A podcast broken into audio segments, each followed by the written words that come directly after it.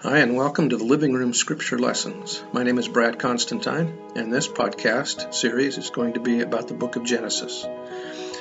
Although this is not an official recording of the Church of Jesus Christ of Latter day Saints, every effort has been made to, to be as doctrinally accurate as possible. If you're interested in a deep analysis of the book of Genesis, you've come to the right place. I hope you enjoy what you hear here, and if you have any questions, you can share, link, and subscribe. Thank you. Hi, and welcome back to Genesis chapter 48 this time, uh, this podcast of Genesis. Let's get into it. Verse 1. And it came to pass, oh, by the way, uh, there's lots of changes to this chapter by the Joseph Smith translation, so that's what I'll be reading from. And also, this will be the blessing that Jacob's going to give to uh, Ephraim and Manasseh. So this will be interesting. Verse 1 And it came to pass after these things that it was told Joseph, saying, Behold, thy father is sick. And he took with him his two sons, Manasseh and Ephraim.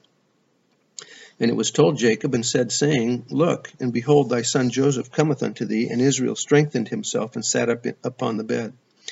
And Jacob said unto Joseph, God Almighty appeared unto me at Luz in the, in the land of Canaan, and blessed me, and said unto me, Behold, I will make thee fruitful, and multiply thee, saith the Lord, and I will make of thee a multitude of people, and will give this land to thy seed after thee for an everlasting possession. And now of thy two sons, Ephraim and Manasseh, which were born unto thee in the land of Egypt, before I came unto thee in Egypt, behold, they are mine, and the God of my fathers shall bless them, even as Reuben and Simeon. They shall be blessed, for they are mine. Wherefore they shall be called after my name, therefore they were called Israel. One thing still remained to be done. As yet the sons of Joseph had not been formally adopted into the family of Israel, but the two oldest of them, Manasseh and Ephraim, were to become heads of separate tribes. For Joseph was to have this right of the firstborn, two portions in Israel. Therefore, when shortly after his interview with his father, Joseph was informed that the last fatal sickness had come upon him, he hastened to bring his two sons, that they might be installed as co heirs with the other sons of Jacob.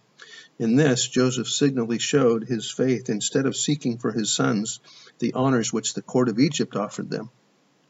He distinctly renounced all to share the lot of the despised shepherd race.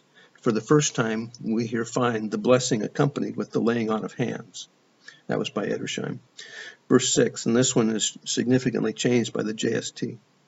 And thy issue, which thou begettest after them, shall be thine, and shall be called after the name of their brethren in their inheritance.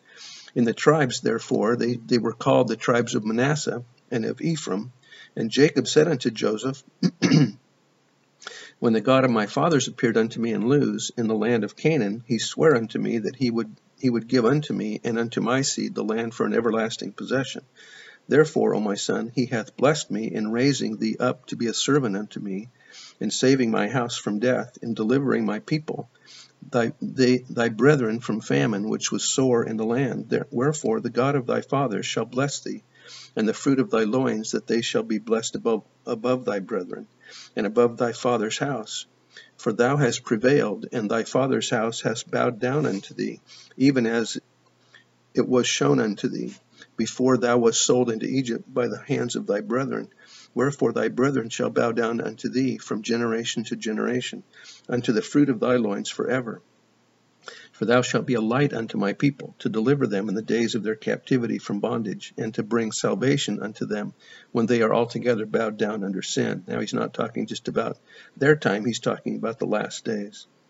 Verse 7 And therefore, as for me, when I came from Padan, Rachel died by me in the land of Canaan in the way, when we were yet but a little way to come unto Ephrath, and I buried her there in the way of Ephrath, the same is called Bethlehem. And Israel beheld Joseph's sons, and said, Who are these? And Joseph said unto his father, They are my sons, whom God hath given me in this place. And he said, Bring them, I pray thee, unto me, and I will bless them. Now the eyes of Israel were dim for age, so that he could not see well. And he brought them near unto him, and he kissed them, and embraced them. And Israel said unto Joseph, I had not thought to see thy face, and lo, God hath showed me also thy seed. And Joseph brought them out from between his knees, and he bowed himself with his face to the earth. And Joseph took them both, Ephraim in his right hand toward Israel's left hand, and Manasseh in his left hand toward Israel's right hand, and brought them near unto him. And Israel stretched out his right hand and laid it upon Ephraim's head, who was the younger, and his left hand upon Manasseh's head, guiding his hand wittingly. In other words, he crossed his hands. For Manasseh was the firstborn, and he blessed Joseph. And in the Septuagint, it says that he blessed them, not Joseph, but the two boys, and said, God be before whom my fathers Abraham and Isaac did walk, the God which fed me all my life long unto this day. In the Hebrew, it says shepherded, in other words, uh, who was my shepherd. The angel which redeemed me from all evil, bless the lads, and let my name be named on them, and the name of my fathers Abraham and Isaac, and let them grow into a multitude in the midst of the earth. And when Joseph saw that his father laid his right hand on the head of Ephraim, it displeased him. In other words, it was wrong in his eyes. And he held up his father's hand to remove it from Ephraim's head unto Manasseh's head. And Joseph said unto his father, Not so, my father, for this is the firstborn. Put thy right hand upon his head. And his father refused and said, I know it, my son, I know it. He also shall become a people, and he also shall be great. But truly his younger brother shall be greater than he, and his seed shall become a multitude of nations. And he blessed them that day, saying, In thee, or through thee, shall Israel bless uh, or be blessed, saying, God make thee as Ephraim and as Manasseh. And he set Ephraim before Manasseh. And Israel said unto Joseph, Behold, I die, but God shall be with you, and bring you again unto the land of your fathers. Moreover, I have given to thee one portion above thy brethren, which I took out of the land of the Ham, out of the hand of the Amorite, with my sword and with my bow. Joseph, son of Jacob, because of his faithfulness and integrity to the purposes of the Lord, was rewarded with the birthright in Israel. It was the custom in early times to bestow upon the firstborn son special privileges and blessings, and these were looked upon as belonging to him by right of birth. Reuben, the first of Jacob's sons, lost the birthright through transgression, and it was bestowed upon Joseph, who was the most worthy of all the sons of Jacob.